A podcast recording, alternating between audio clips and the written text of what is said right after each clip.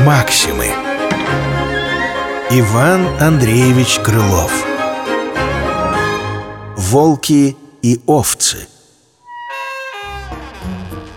Овечкам от волков совсем житья не стало. И до того, что, наконец, правительство зверей благие меры взяло вступиться – в спасение овец. И учрежден совет на сей конец. Большая часть в нем, правда, были волки Но не о всех волках ведь злые толки. Видали и таких волков, и многократ. Примеры эти не забыты Которые ходили близко стад смирнёхонько Когда бывали сыты. Так почему ж волкам в совете и не быть? Хоть надо на овец оборонить, но и волков не вовсе ж притеснить.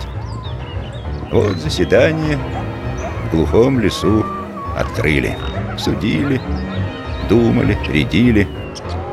Наконец придумали закон. Вот вам от слова в слово он. Как скоро волку стадо забуянит И обижать он овцу станет То волка тут властна овца Не разбираючи лица Схватить за шиворот И в суд тотчас представить. В соседний лес или в бор. В законе нечего прибавить, не убавить.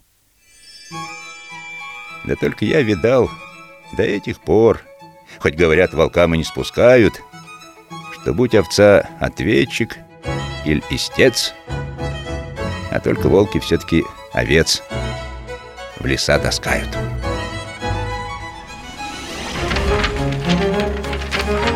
Максимы. Иван Андреевич Крылов. Волки и овцы Читал Игорь Тарадайкин